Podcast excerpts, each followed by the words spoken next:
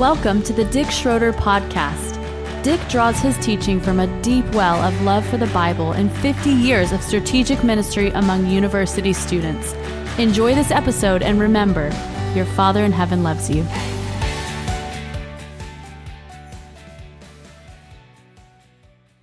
Praise the Lord. Well, let's join for a word of prayer. Father, once again, we're excited to be here together. Lord, I'm especially impressed with the hunger that I sense here among my brothers and sisters, Lord. And Father, by your Holy Spirit, I ask you tonight to once again write, challenge, convict, and minister life, Father. Make us people, Father, that will be accurate representations of Jesus in our day-to-day life. Lord, help us to cultivate the closet time with you that you so much desire, because you want to fellowship with us even more than we desire to know and fellowship with you. Give us a thirst and a new insight today by your Holy Spirit. In Jesus' name, amen. Luke 2, I want to begin with verse 25. It's very interesting to me that the scripture, in the midst of the account of the birth and the circumstances surrounding Jesus' birth and his coming to earth, that inserted in the midst of this account are two brief passages about two virtually unknown people. But they're significant because they had insight into what God was doing. And I want you especially to contrast this with all the scribes and the Pharisees, many of whom missed what God was doing. Probably, at least in the scripture, the only two that were anywhere near at all aware of what God was doing was Nicodemus after his encounter with Jesus, and Joseph of Arimathea, who was the one who took Jesus' body and put it in his own tomb. It seems like those were the only two men who had hearts at all that were responsive to what Jesus was doing right in their midst in Israel there. And here the scripture gives us a delightful account of two people who I believe had cultivated the inward life, and as a result of them, God rewarded them in a very special way. Luke 2:25. This is when Jesus was being dedicated in the temple. And it says that there was a man in Jerusalem whose name was Simeon, and this man was righteous and devout. Notice the word devout is a man who was devoted to the Lord. Not just a man who had devotions, but he is a man who loved God with all his heart and prayed and did the mechanics of devotion out of a heart of love for God. And so because of this, he was looking for the consolation of Israel, and the Holy Spirit was upon him. Now remember, in the Old Testament, the Holy Spirit, as Dave has been so eloquently displaying and bringing out for us this week, the Holy Spirit in the Old Testament only came on people at certain times, and it usually was just for a brief moment in their lives. It wasn't an ongoing thing like in the New Testament. But here is one man who has the Holy Spirit. The Holy Spirit is upon him. And it's like God was so pleased with this man Simeon's desire to know him, and the time and the cost that he paid to get to know God. God put his Holy Spirit upon him. And it said that it had been revealed to him by the Holy Spirit. Now doesn't that make you thirsty? It had been revealed to him by the Holy Spirit. And I believe God is in the revealing business today. And I believe that God will reveal things to us as we have need to know and as we grow in trustworthiness before the Lord. I believe that Jesus will reveal things to us. And here's what God had revealed to Simeon. It said it had been revealed to him that he would not see death before he had seen the Lord's Messiah, or the Lord's Christ. And so he came in the Spirit into the temple. Notice, remember we talked about John in Revelation 1:10, that John was in the Spirit on the Lord's day. He was cultivating a real, vibrant, and alive relationship with the Lord. It wasn't just that he was technically saved, but he was in fellowship with Jesus. Jesus had not only knocked on Simeon's door, like we read in Revelation 3:20, but Simeon had to let Jesus come into his life, and they were dining and fellowshipping and enjoying each other's presence. And the Lord whispered a little secret to him one day and said, "Simeon, One of these days before you die, you're going to see the Messiah. And you need to realize what the Messiah meant to a Jew. To see the Messiah was to see all of the hopes and dreams of all of the prophets. And for God to say that you're going to get to see the Messiah before you die was an extreme privilege that must have made Simeon's heart flutter. I mean, he was just excited. And one day into the temple he comes. He's in the Spirit. He's in a sense of inward communion with God. And what happens? And when the parents brought in the child Jesus to carry out for him the custom of law, he took him into his arms and blessed God and said, "Now, Lord, thou dost let thy bondservant depart in peace according to thy word. For mine eyes have seen thy salvation, which thou hast prepared in the presence of all the peoples, a light of revelation to the Gentiles and the glory of thy people Israel." And his father and mother were amazed at these things which were being said about him. And Simeon blessed them and said to Mary, his mother, "Behold, this child is appointed for the fall and rise of many in Israel, for a sign to be opposed. And a sword will pierce even your own soul, to the end that the thoughts from many hearts may be revealed." And there was a prophetess, Anna, the daughter of Phanuel, of the tribe of Asher, and she was advanced in years, having lived with a husband 7 years after her marriage, and then as a widow to the age of 84. And she never left the temple, serving night and day with fastings and prayer. And again, because she experienced that kind of fellowship, she was in on what God was doing. Notice of all the maybe hundreds of thousands of people that were in Israel, there was only 2 or 3 or 4 people that knew what God was doing. Mary, Elizabeth, who is the mother of John the Baptist, and Simeon, and Anna, the prophetess. And she was in the temple that day, and at that very moment she came up and began giving thanks to God and continued to speak of Jesus to all those who were looking for the redemption of Israel. And I want to give you that because it's out of that inward communion, that inward secret place with the Lord, that if you're willing to give yourself to that, and if we're willing to make fellowshipping with God the highest priority in our life, then God is going to reward that. And God is going to give you insight and wisdom. And I'm not saying necessarily that you'll know prophetic events, but God will let you know the things that you need to know to live a fruitful life.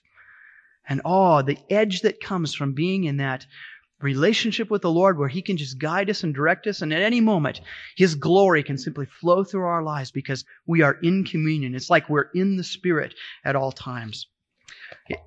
2 days ago we talked about waiting on the Lord, the discipline of just waiting quietly before God, allowing God to speak His thoughts into our mind, allowing our mind to quiet down enough and to be relaxed enough before Him where we can be open to hear what the Spirit would say to us. I want to give you this little axiom here. It says, while we wait, God works. While we wait, God works. But while we work, God waits. And so when we wait upon the Lord, and there's many, many other scriptures, if we had time, we could go through, both in the Old and the New Testament, about the importance of waiting on God. And if you will wait on God, then God begins to work through our lives and on our behalf. But when we get caught up in just doing God's work, then I think God sits back and He waits for us to wait upon Him. And so one of the real keys for a fruitful life is cultivating that time alone with the Lord, where we're just learning to get to know Him better. We're learning to fellowship with Him. Now tonight, I want to go on to another discipline that's very similar to waiting on God, and this is the discipline of meditating on Scripture. And that this discipline ties very closely in with the concept of waiting on God. And I want to distinguish between meditating on Scripture and study of Scripture. Richard Foster does this very well in his book. He has 2 separate chapters, and I am in no way belittling study because it's a very important area of our lives. We need to be cultivating our intellect as well as all parts of us. But when I talk about meditating on Scripture, we're talking exclusively about allowing God to apply the Word to our lives. We're not looking for teaching. We're not looking for theological or doctrinal insights. Those are important, but That's in a different, kind of a different category in our lives. But what I'm after in meditation is for us to take God's word and to come before Him and say, now, Lord, what do you mean by this? I'm trusting you to expand my depth, to expand my understanding, that I might really lay a hold of what you mean by this verse. Or you read a particular story in the Old Testament, and you read it over in your mind and you ponder it and you say, now, Lord, what's going on here? What were you trying to do? What's the lesson that you're trying to portray by giving us this portion of your word? And listen, you guys, even in the Old Testament where you have, the phone book parts of the Bible, that's where, you have all the so-and-so begat so-and-so begat so-and-so, and you have all those lists and genealogies, and which, most of us just skip over and say, well, that's nice, that God put those in there. But, as I've meditated and just pondered, God has shown me all sorts of neat insights, all sorts of neat reasons why He allowed those things to be in there. The one thing that God showed me is that people and families are so important to God that He allowed a certain portion of them to be put in His word. Now, of course, there isn't a book big enough to hold all the families, but, all of our families are that important to God. He keeps all kinds of records in His heart about who begats who and what happens to every person on the earth all throughout history. That was one of the insights. As I was meditating one day, God just dropped it into my heart, and I appreciated God. I said, wow, God, that's tremendous. You're not the great IBM computer in the sky. You're the God of the person that cares intimately for each one of us. Now, let's look at Psalms verse 1. Psalms chapter 1. I'm going to introduce this discipline of meditating on God's word. When we receive a promise from God, a promise has two parts.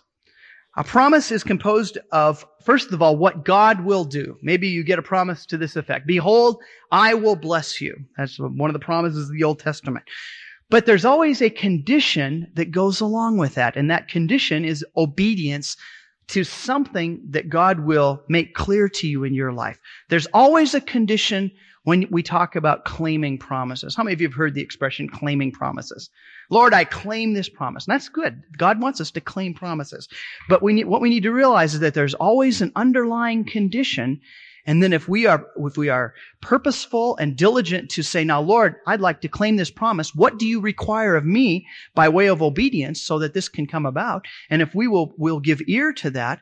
And like it says over and over in the Old Testament, it says, if you will obey my voice, if you will heed to my commandments.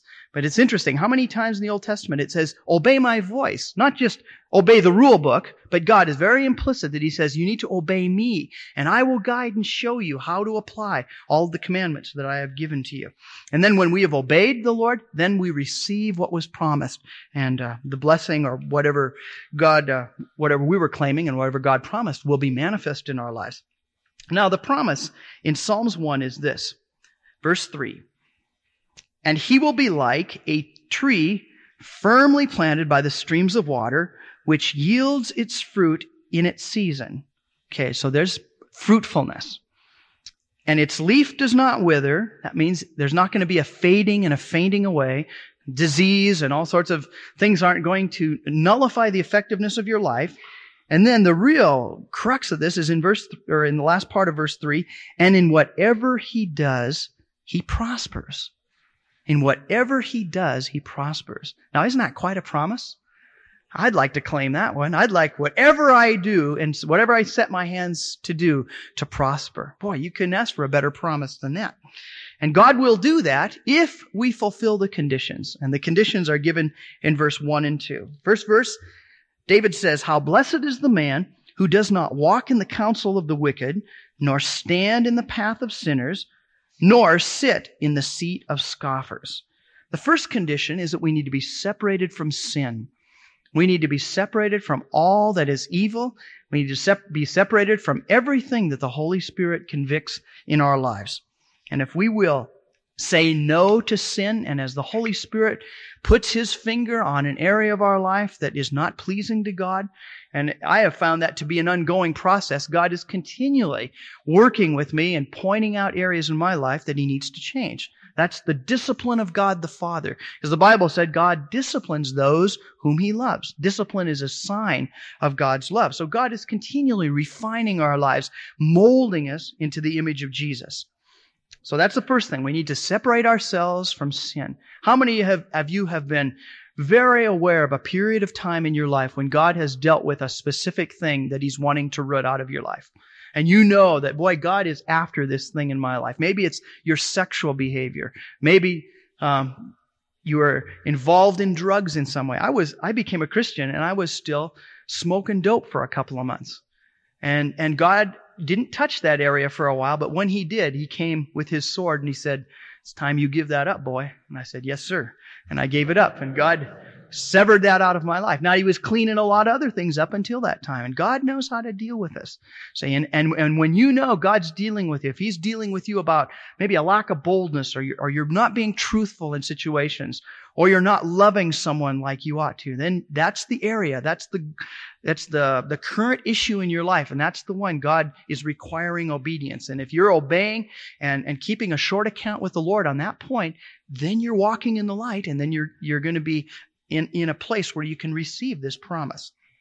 And then the second thing, it says, "But his delight is in the law of the Lord, and in his law he meditates day and night." We need to delight in God's word, not as a duty, but out of a love relationship with him.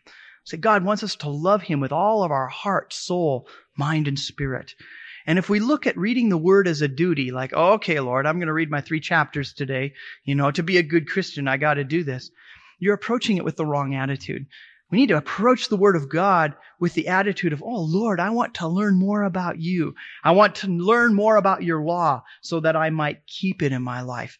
And it's like when I am on a trip and I get a letter from my wife, Joy, I don't go through it and go, "Oh, yes, a letter from my wife. I better be a good husband, and I better read it, and maybe I probably should write her back. And oh yes, she said this, and oh, that was nice that she said that." And so I don't dissect it and look at it analytically. But man, I'm excited when my wife writes me a letter, because I love my wife and I delight in her. And in the same way, if we delight in God, we're going to find meaning by being in his word. We're going to have that heart's cry that says, "Lord, I really want to know you better. And here I am again this morning, waiting at your doorpost, waiting for you to feed me from your word."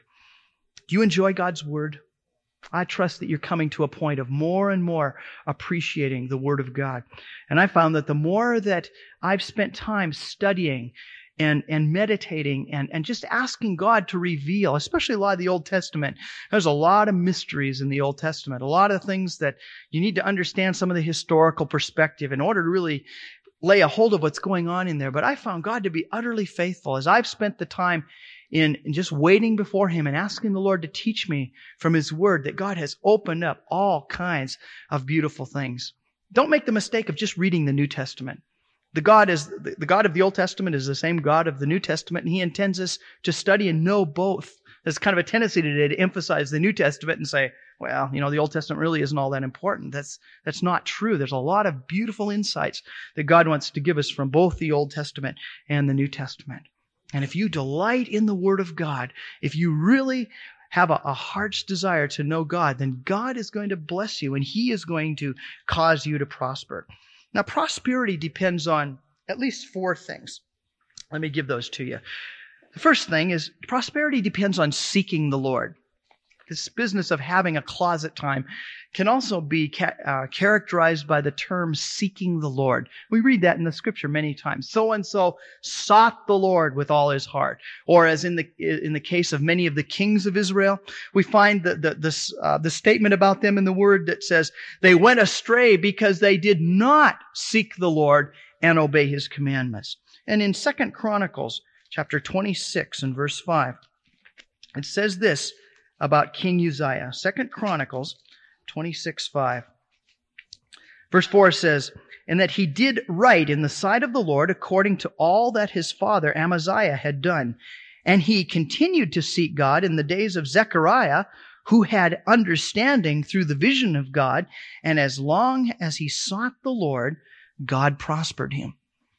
So as long as we are seeking, and seeking the Lord is simply no more than waiting before God and saying, Lord, I want you to answer me. I want you to answer the cry of my heart. I've got these questions that I want you to make clear to me. It's just that attitude of saying, Lord, I want to kind of grab onto your coattail and I want a little time with you. I want you to show me the things that I'm desiring to know in my heart.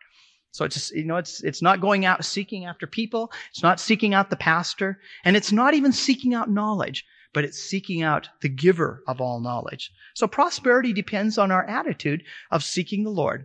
And once again, if we're going to seek the Lord, then we're going to have to set aside time on a daily basis to do that. The second thing is obedience. We need to obey the things that God has spoken to us. In 1 Chronicles chapter 22, Solomon is being commissioned by his father David. And this is what David says to him in verse 12 and 13. David says, only the Lord give you discretion and understanding and give you charge over Israel so that you may keep the law of the Lord your God. Then you shall prosper if you are careful to observe the statutes and the ordinances which the Lord commanded Moses concerning Israel. Be strong and courageous. Do not fear or be dismayed.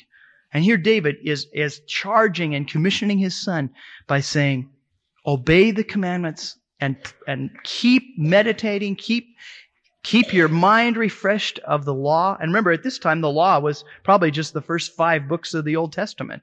You know, talk about dry reading. That's all they had back then. And yet David said, I meditate on your law day and night. And because of that, God was able to pour revelation of himself because he gave himself to meditating on the word of God. And then the third thing that prosperity depends on is the attitude of faith, believing in faith. And this is very, very important because faith is a certain attitude inside that is active. Faith is an attitude that says, yes to God, I believe you can do that. We sang the chorus that Steve taught us from Jeremiah that says, Ah, Lord God, thou hast made the heavens and the earth by thy great power. Nothing is too difficult for thee. Nothing is too difficult for thee. See, faith is that attitude that rises up and says, though this looks impossible, God, I believe you. See, I believe that you can fulfill this in my life. Do you believe that God can make a man or a woman of God out of you? See, faith rises up and says, Lord, I believe that you can do it. I believe it. About the issue that Dave's been talking about being filled with the Spirit. Do you believe God can use you in the gifts of the Spirit? See, an attitude of doubt goes, well, I don't know. I just don't know. But an attitude of faith says, Lord, I don't understand all how this thing works, but I believe that you're sovereign and big enough to work in my life. And I present myself as an open channel to you. See, that's an attitude of faith. That's why Paul says to earnestly desire the spiritual gifts. It's not the attitude of, well, if God wants to give me one, here I am, he knows where I am, he'll plop one in my lap. No, Paul says, you earnestly desire the spiritual gifts because God wants us to have that posture saying, Lord, I'm willing to be used. I'm here. I'm available. He needs someone that's just available, open and saying, hey, Lord, if you want to use me, I'm a candidate tonight. So believing in faith. 2 Chronicles 20:20, story of Jehoshaphat, how they went out and won the battle under God's direction through singing, and the choir went out and sang, and God supernaturally routed the enemy. In 2 Chronicles chapter 20 and verse 20, it says, And they rose early in the morning and went out to the wilderness of Tekoa. And when they went out, Jehoshaphat stood and said, Listen to me, O Judah and inhabitants of Jerusalem. Put your trust in the Lord your God, and you will be established. Put your trust in his prophets and succeed. And so they were able to rout the enemy, even though they did it in kind of an unconventional way with the choir going out first and the singers and all that. But God had a plan and he executed it because they obeyed the word of the Lord. They obeyed and they believed what God had spoken to them. And really, isn't the greatest prosperity that God is with us? That's the greatest prosperity of all, that God is here. God is in our midst and Jesus is living in our hearts. Hallelujah. And then the fourth condition of prosperity is the discipline of meditating on the Word of God. There's no boredom in discovering more about the one you love. There's no boredom in when you look at it in the sense of we're discovering something more about Jesus, the most important and honored and revered person in the whole universe. Now, I want you to turn with me to Deuteronomy 17.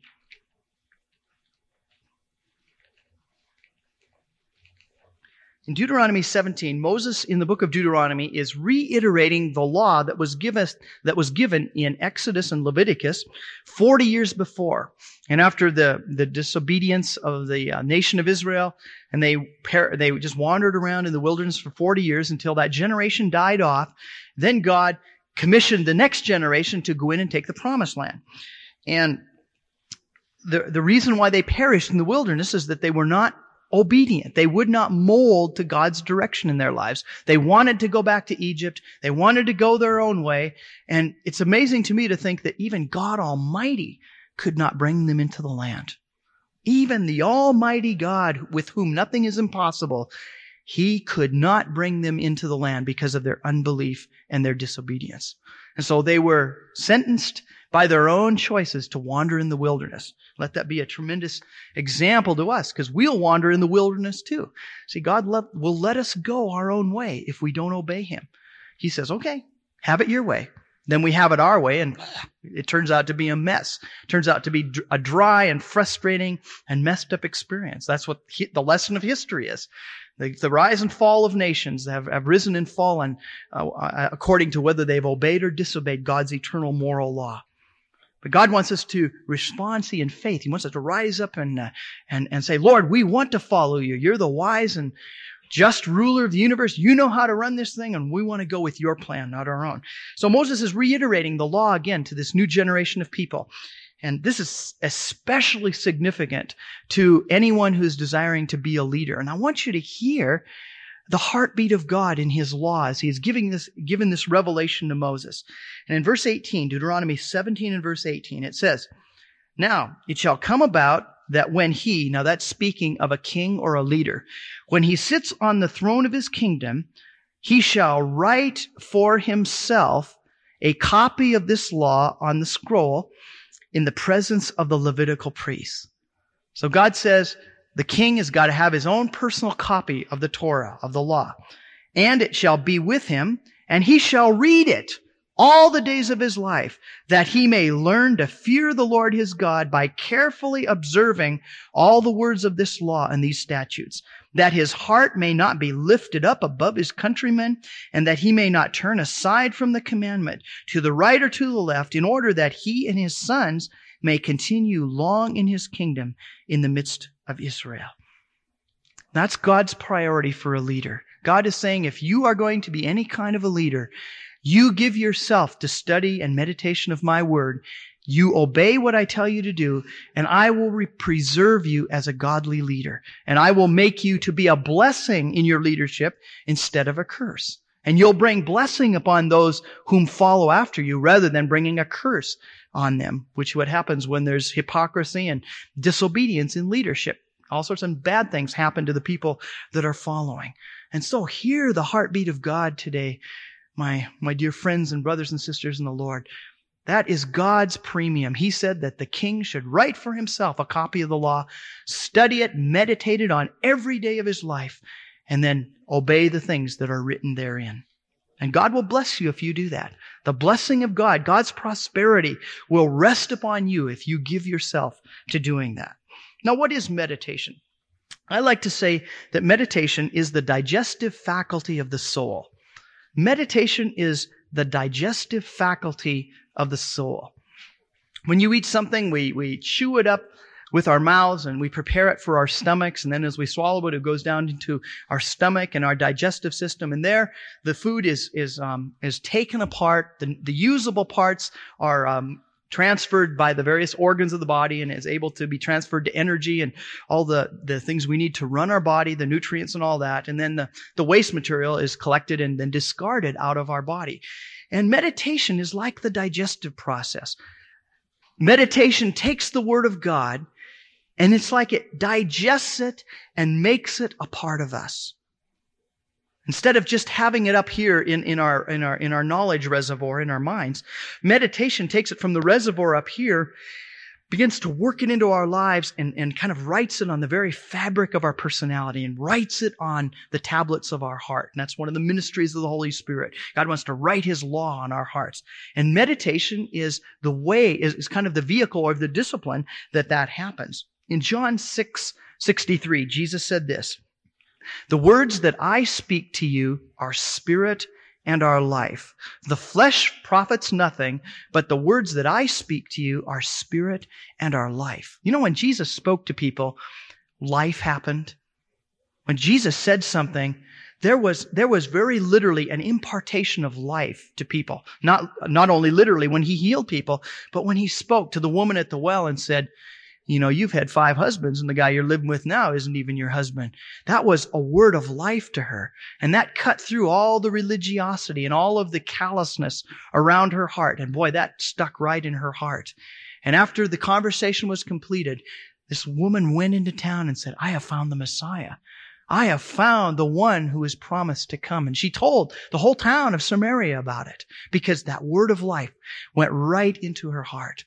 And that's what happens when we speak words of life. And when God makes things real to us, when God begins to write those things on our hearts, then we have authority to minister those things to other people. And when we have an understanding of the revelation of God's love, and when we've experienced that and walk that through in our hearts, then when we minister to people and we say to them, God loves you, the Holy Spirit, he takes our words and he bears witness with their heart, and something happens in them and they go, wow, you know, and God starts working on the inside. That's why there's such tremendous authority when we obey the things that God has spoken to us.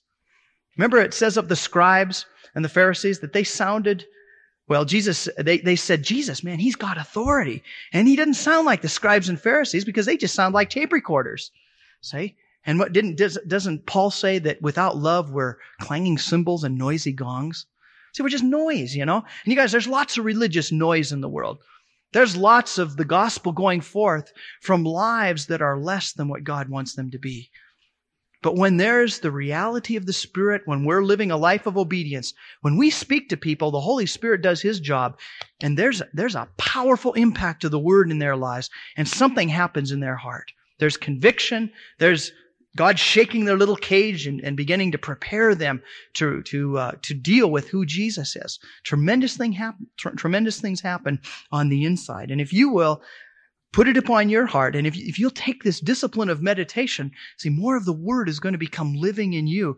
And when you speak the words of life to people, they're going to respond. They're going to respond, sometimes negatively, sometimes positively, but they're going to respond. And the cost of that authority is obeying God. That's the only way it comes. It comes by living a life of obedience to Jesus. In 2 Peter 1 and verse 4, let's look at that.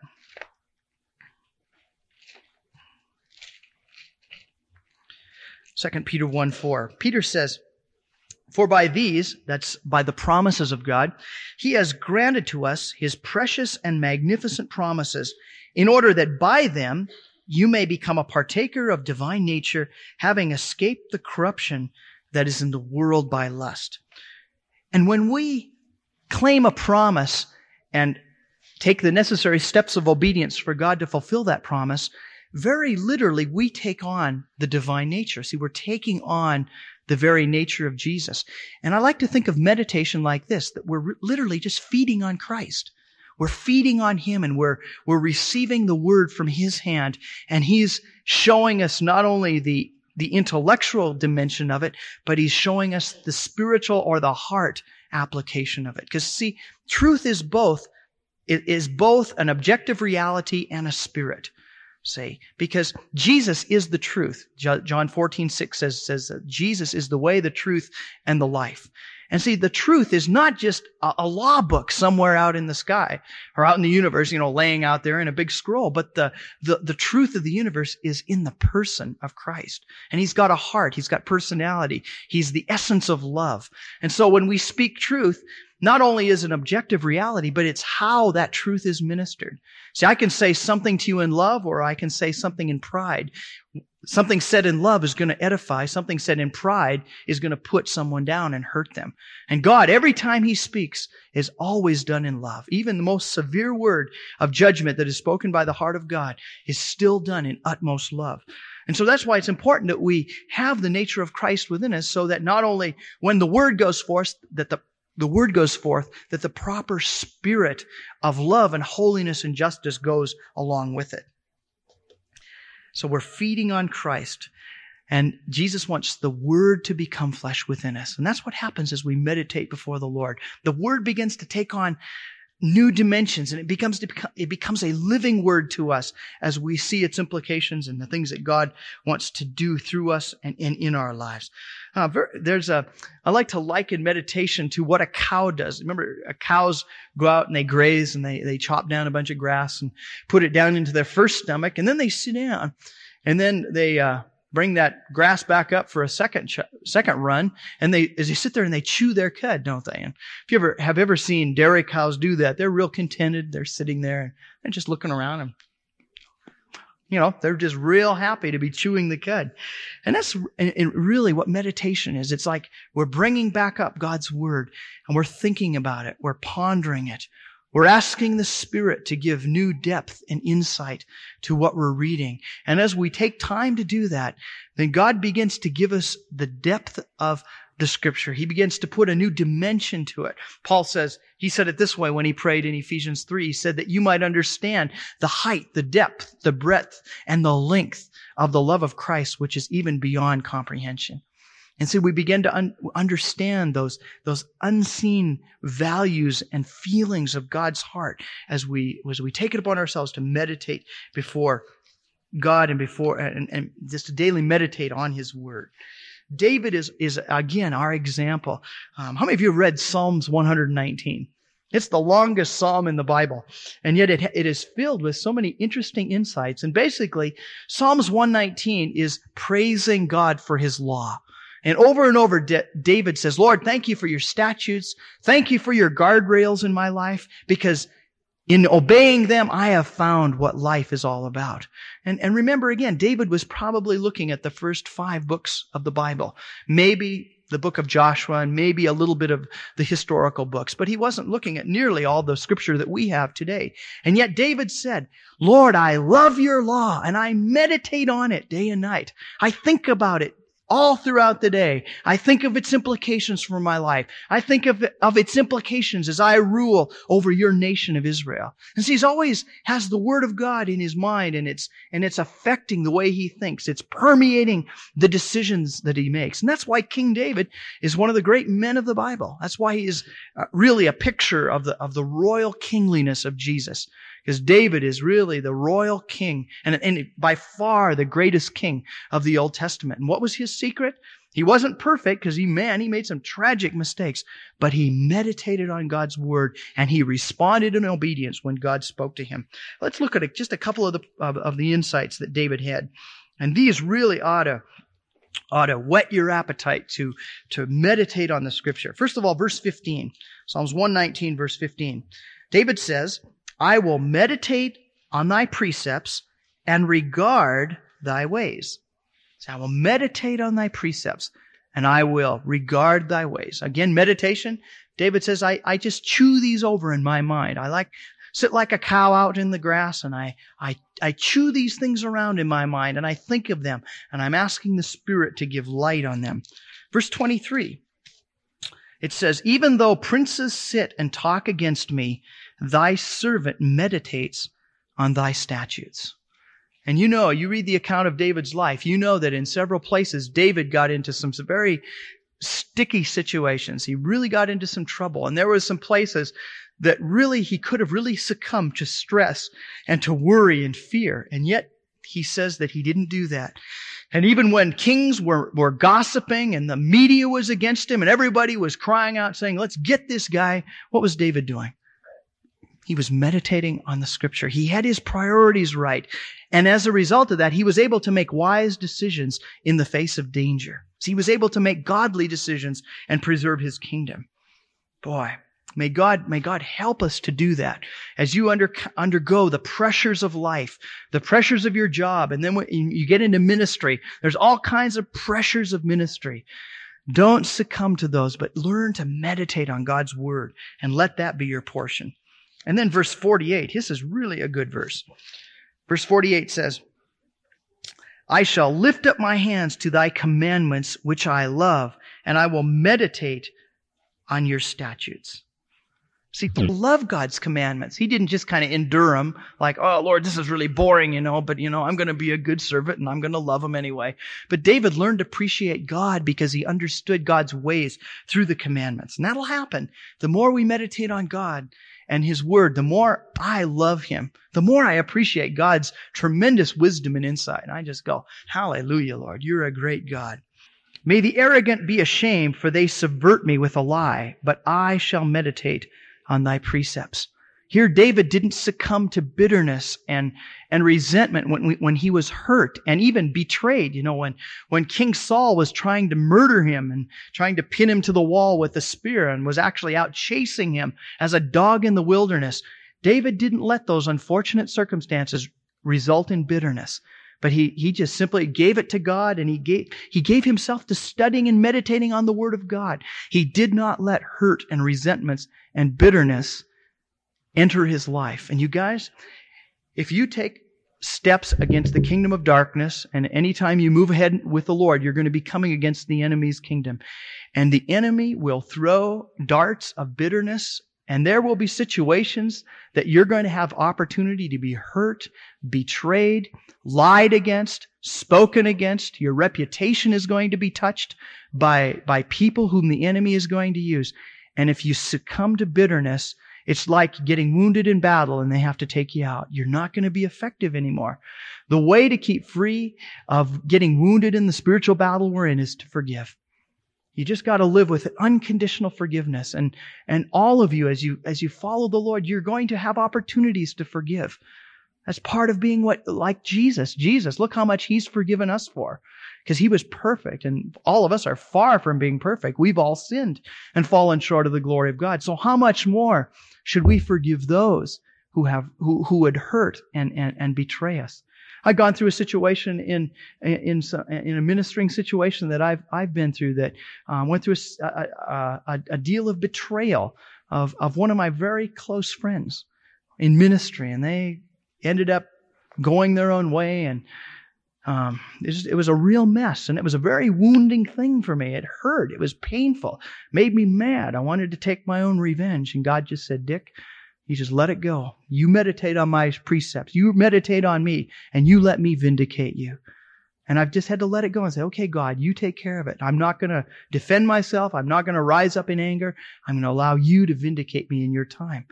And all of you will have tests like that. And boy, purpose in your heart now that you're not going to let resentment and bitterness, because it'll eat you and destroy you. It really will. And the enemy will get his hook in your belly, and you won't get free of it until you forgive. And there's been many a good man and woman of God that are ineffective today because they're filled with bitterness.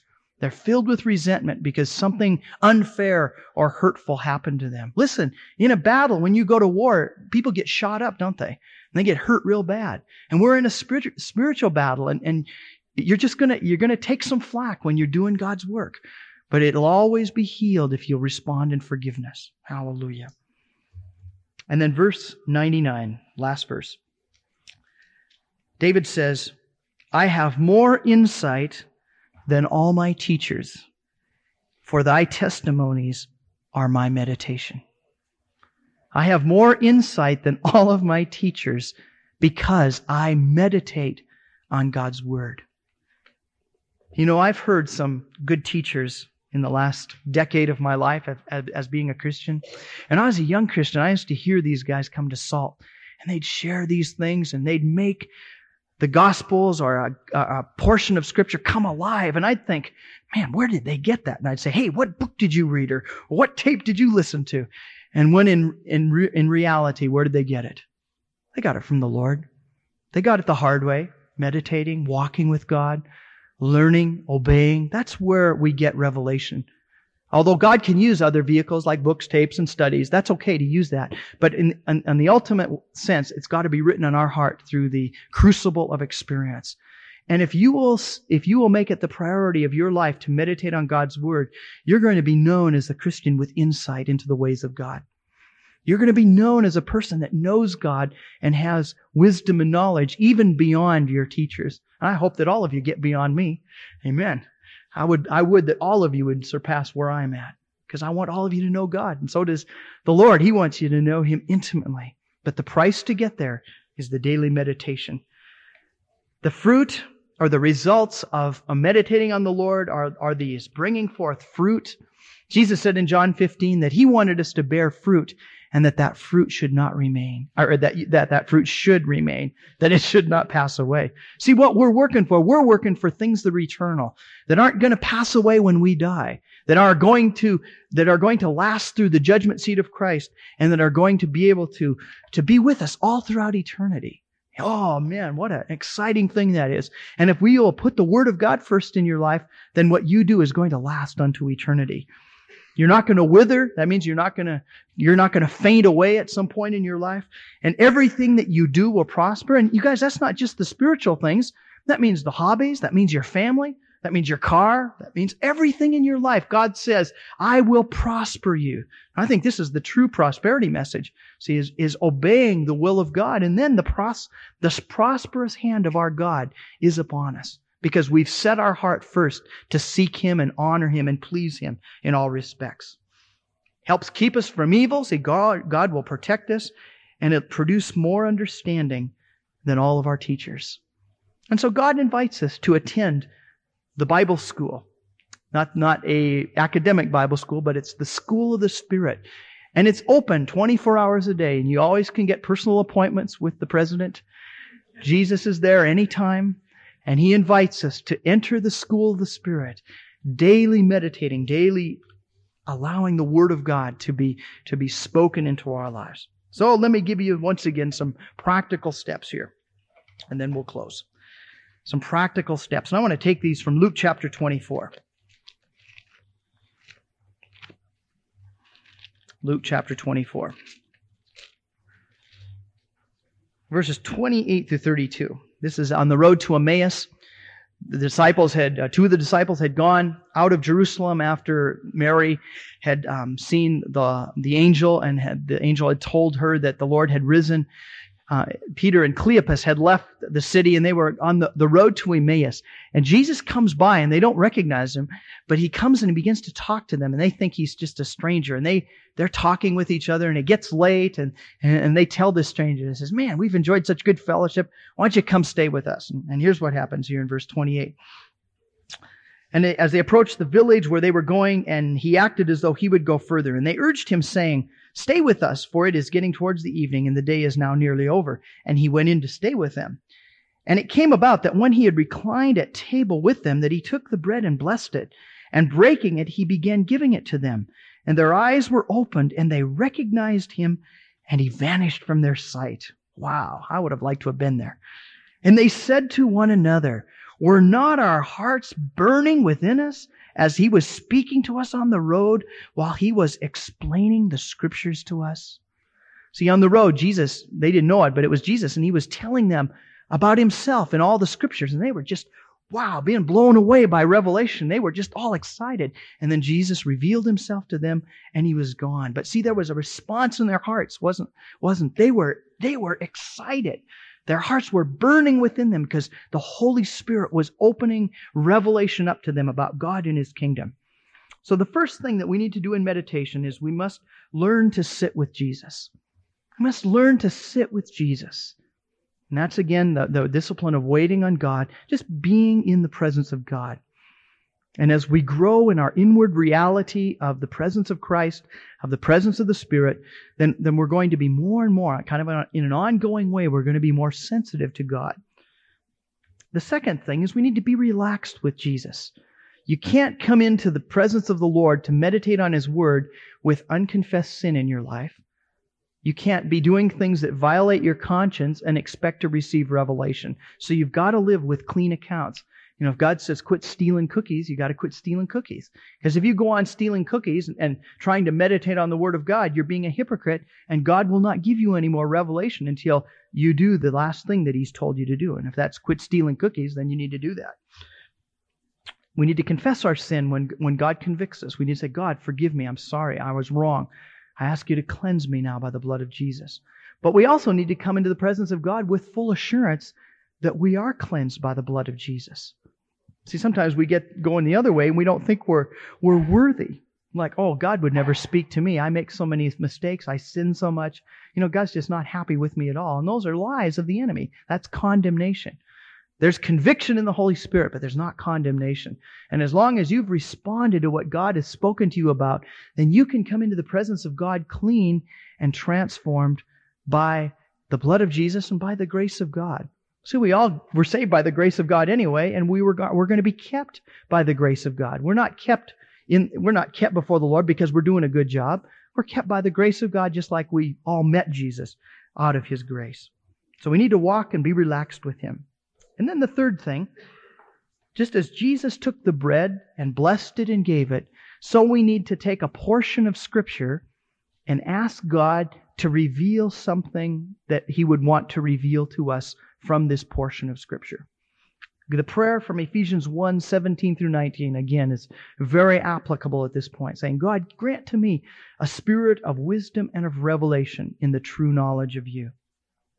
Now, what I suggest you do here is that you take a small portion of Scripture to meditate on. You can't meditate like on a whole chapter. Really, it needs to be condensed down to one or two or three verses, just a few verses that you can focus in for a period of time, say 10 or 15 minutes. Maybe start out with 5 minutes.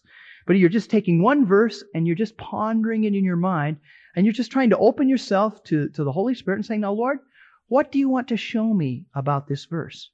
Is there anything, what did You mean by this verse? And just waiting there. And as you think about that, many times God will begin guiding my thoughts. And I'll think of another verse like, oh yeah, God said this over in this letter. And then it's like God starts putting pieces of His puzzle together, and I'll go, oh wow, that's interesting. And then it's kind of like the juices start flowing, and I'm off and just getting all excited about something that God's showing me about. How many of you have read a verse once? And you just, it's like a little light comes on and you go, oh wow, I never saw that before. And and there's a quickening of the Holy Spirit. That's what I'm talking about. That is the fruit of meditation. Now again, don't think that that's going to happen every day. It doesn't. But from time to time, there will be these very real quickenings, and God's going to make things really clear to you. Or God's going to show you something about yourself. He's going to show you the Scripture that says, love your enemies, and then He's going to remind you of one of your enemies, and you're going to go, whoops, I'm sure not loving that guy. Then God's going to bring some correction, and He's going to draw you again onto more obedience in that area of loving your enemy. All kinds of ways God can quicken things to us. But I suggest that you do that. You just take a small portion of Scripture every day. But it's been one of my goals that I want to meditate through the entire Bible by the end of my lifetime. I've meditated through several books in the New Testament now. We've got a long ways to go because it takes a long time to meditate. You're not taking very much at a time. If you go verse by verse every day, you're not going to make it very far in the course of a year. But over a lifetime, look at the amount of hours and time you're going to have. And it's a lot of time where God can begin to speak to you. But I encourage you just to take a little bit when you go through this discipline of meditation. One guy said it like this. He says when he sits down for his quiet time, he likes to have a good meal of meat and potatoes. And he said, potatoes is where I read my 3 or 4 chapters or whatever particular schedule you're on for your daily reading. And that's good. Get some potatoes under your belt. But then take the meat out, and the meat is the meditation. You take the one verse. And Paul, the Bible says that milk is for the newborn babes. And when my little boy was nursing, he nursed at my wife's breasts, and he got pre-digested food because he's just a little kid and he needed that kind of nourishment that her body processed and just whipped up the right formula so my little boy could have the formula that he needed. And God's the beauty of the reproductive system. But now that my boy's a little older, he can begin to chew on things for himself. And he's just coming to the place now because he's got enough teeth where he can start chewing on some meat. He couldn't have done that, up until that point because he just wasn't old enough physically, and he just couldn't handle that. But now he's old enough where he's starting to take a little bit of meat and chew on it. And you see, the milk is pre-digested food. That's like, this is what you're getting today, and we get it salt. So we're getting pre-digested food. Dave, Argue, and myself, and all the other teachers you hear have pre-digested stuff, and we're giving you some milk out of the fruit of our lives and our learning. But what you need to do is you need to take those verses, and you need to get before the Lord and chew on them a little bit. So you need to get out there and honk on them and taking some beef jerky. You know, it takes you about 5 or 10 minutes to go through a good mouthful of beef jerky because it's tough and it's hard. And you milk it for all it's worth. But in doing that, see, that's where God begins to give the insight. See, God gives treasures and secrets, but He gives it to those who love Him and those who are willing to pay the price. So daily do that. And then the last thing we do is, after God has spoken to us, we need to respond to God. We need to respond to God in an appropriate way by obeying, if that was the result, or thanking the Lord for the insight, or simply thanking the Lord for who He is. Thank you, Lord, that you're the God of my life. Even though I didn't feel anything, even though I don't think anything happened, thank you that you're working by your Holy Spirit in my life. And if you will do that, I guarantee, because the Word of God guarantees it, that you're going to prosper and you're going to grow in your understanding of who God is. And I just once again in closing, these ideas, these, you know, we talk about theology and we talk about God's kingdom and His purposes and we talk about Scripture. And as we meditate before God, the Lord Himself begins to pour in wisdom and revelation. And it's like, wow, this is really exciting. And you really appreciate God and His purposes. And there's an excitement and there's a motivation to follow the Lord with all your heart. See, as you begin to see those things, man, you just want to go for it. You want to serve God with all your heart. I'm convinced that a lot of times in America, our Christianity is so lacking in vibrancy and kind of weak-kneed and just weak-kneed, kind of wimpy. Hey, that's a good word. Sometimes we're wimpy, and it's because that we're not taking the time privately to meditate. See, we can get stuff on TV, you can get tapes, books. We've got such an abundance of it that it's real easy to live on milk here in America. But you know, you can't go out and be a soldier on milk. You can't live a fruitful life for God on milk. You know, and a lot of times our church structure is kind of, it caters to that. It caters. We kind of cater to people, just letting them be little babies, you know. And sometimes our churches, and please no one take offense at this, but sometimes our churches are like glorified babysitting services. And we're just like keeping the diapers changed and burping everybody, and we're just being happy. You know that song about Amy Grant, you know, that talks about the song she sings about, he's just a little baby, you know, wah, wah, wah. Sometimes we're like that. And sometimes God just wants to kick us out of the nest and say, hey, get about my work. Now grow up, you know. It's okay to drink milk when you're a babe. But it's sad for a 40-year-old Christian still needing to be burped, still needing to have their diapers changed. I mean, that gets really old quick. And it gets old for God because He's got great dreams and visions for our lives. And He wants us to mature. Hallelujah. Let me close with just one scripture from Hebrews 5. Hebrews 5, verses 11 through 14. The writer here is talking about the priesthood of Melchizedek, and he's got a lot more to say, but he pauses in the middle of this letter and he says, concerning Melchizedek, we have much to say, and it's hard to explain since you have become dull of hearing. For though by this time you ought to be teachers, talking to you guys here, you ought to be teachers, you have need again for someone to teach you the elementary principles of the oracles of God, and you have come to need milk and not solid food. But everyone who partakes of only milk is not accustomed to the word of righteousness, for he's a babe. But solid food is for the mature, who because of practice have their senses trained to discern good and evil. In other words, they've obeyed God. See, they've done what the Lord has quickened to them to do. And as a result of that, they're built up and they're growing in maturity and they're effective against the powers of darkness and they're effective in carrying forth the gospel. See, but growing up requires that you got to take responsibility for your own spiritual life. You got to get in there with God and chew on the meat. You got to take the time to be with God every day. You need to come to these times of ministries prayed up and seeking God and not just kind of riding along on the wave, you know, just going to church, going to fellowship and, you know, enjoying everything that happens, but not carrying a part of the burden. And that's when, see, God starts calling us to take responsibility in prayer. God starts telling you, now you be responsible for winning the people that are in your job or on your dorm floor. See, God starts calling us. It's time for you to be a teacher now. Maybe not a public teacher, but you're going to be a dispenser of God's word. You're going to be used of God to minister to people in your life and all around the world. And seeing God's saying, it's time to grow up. Take responsibility. Don't be a babe all your life, but grow into the full stature of Christ that I've called you to be in. Amen. Amen. Lord, take this word. And once again, we ask you to write it on our hearts. We want to grow up, Lord. More than anything, Father, I want my life to count, that when I stand before you on that great day, that I won't have cause to be dismayed, but cause to rejoice of the fruit that you bore through our lives as we obeyed you. Thank you, Lord Jesus. Amen. Amen.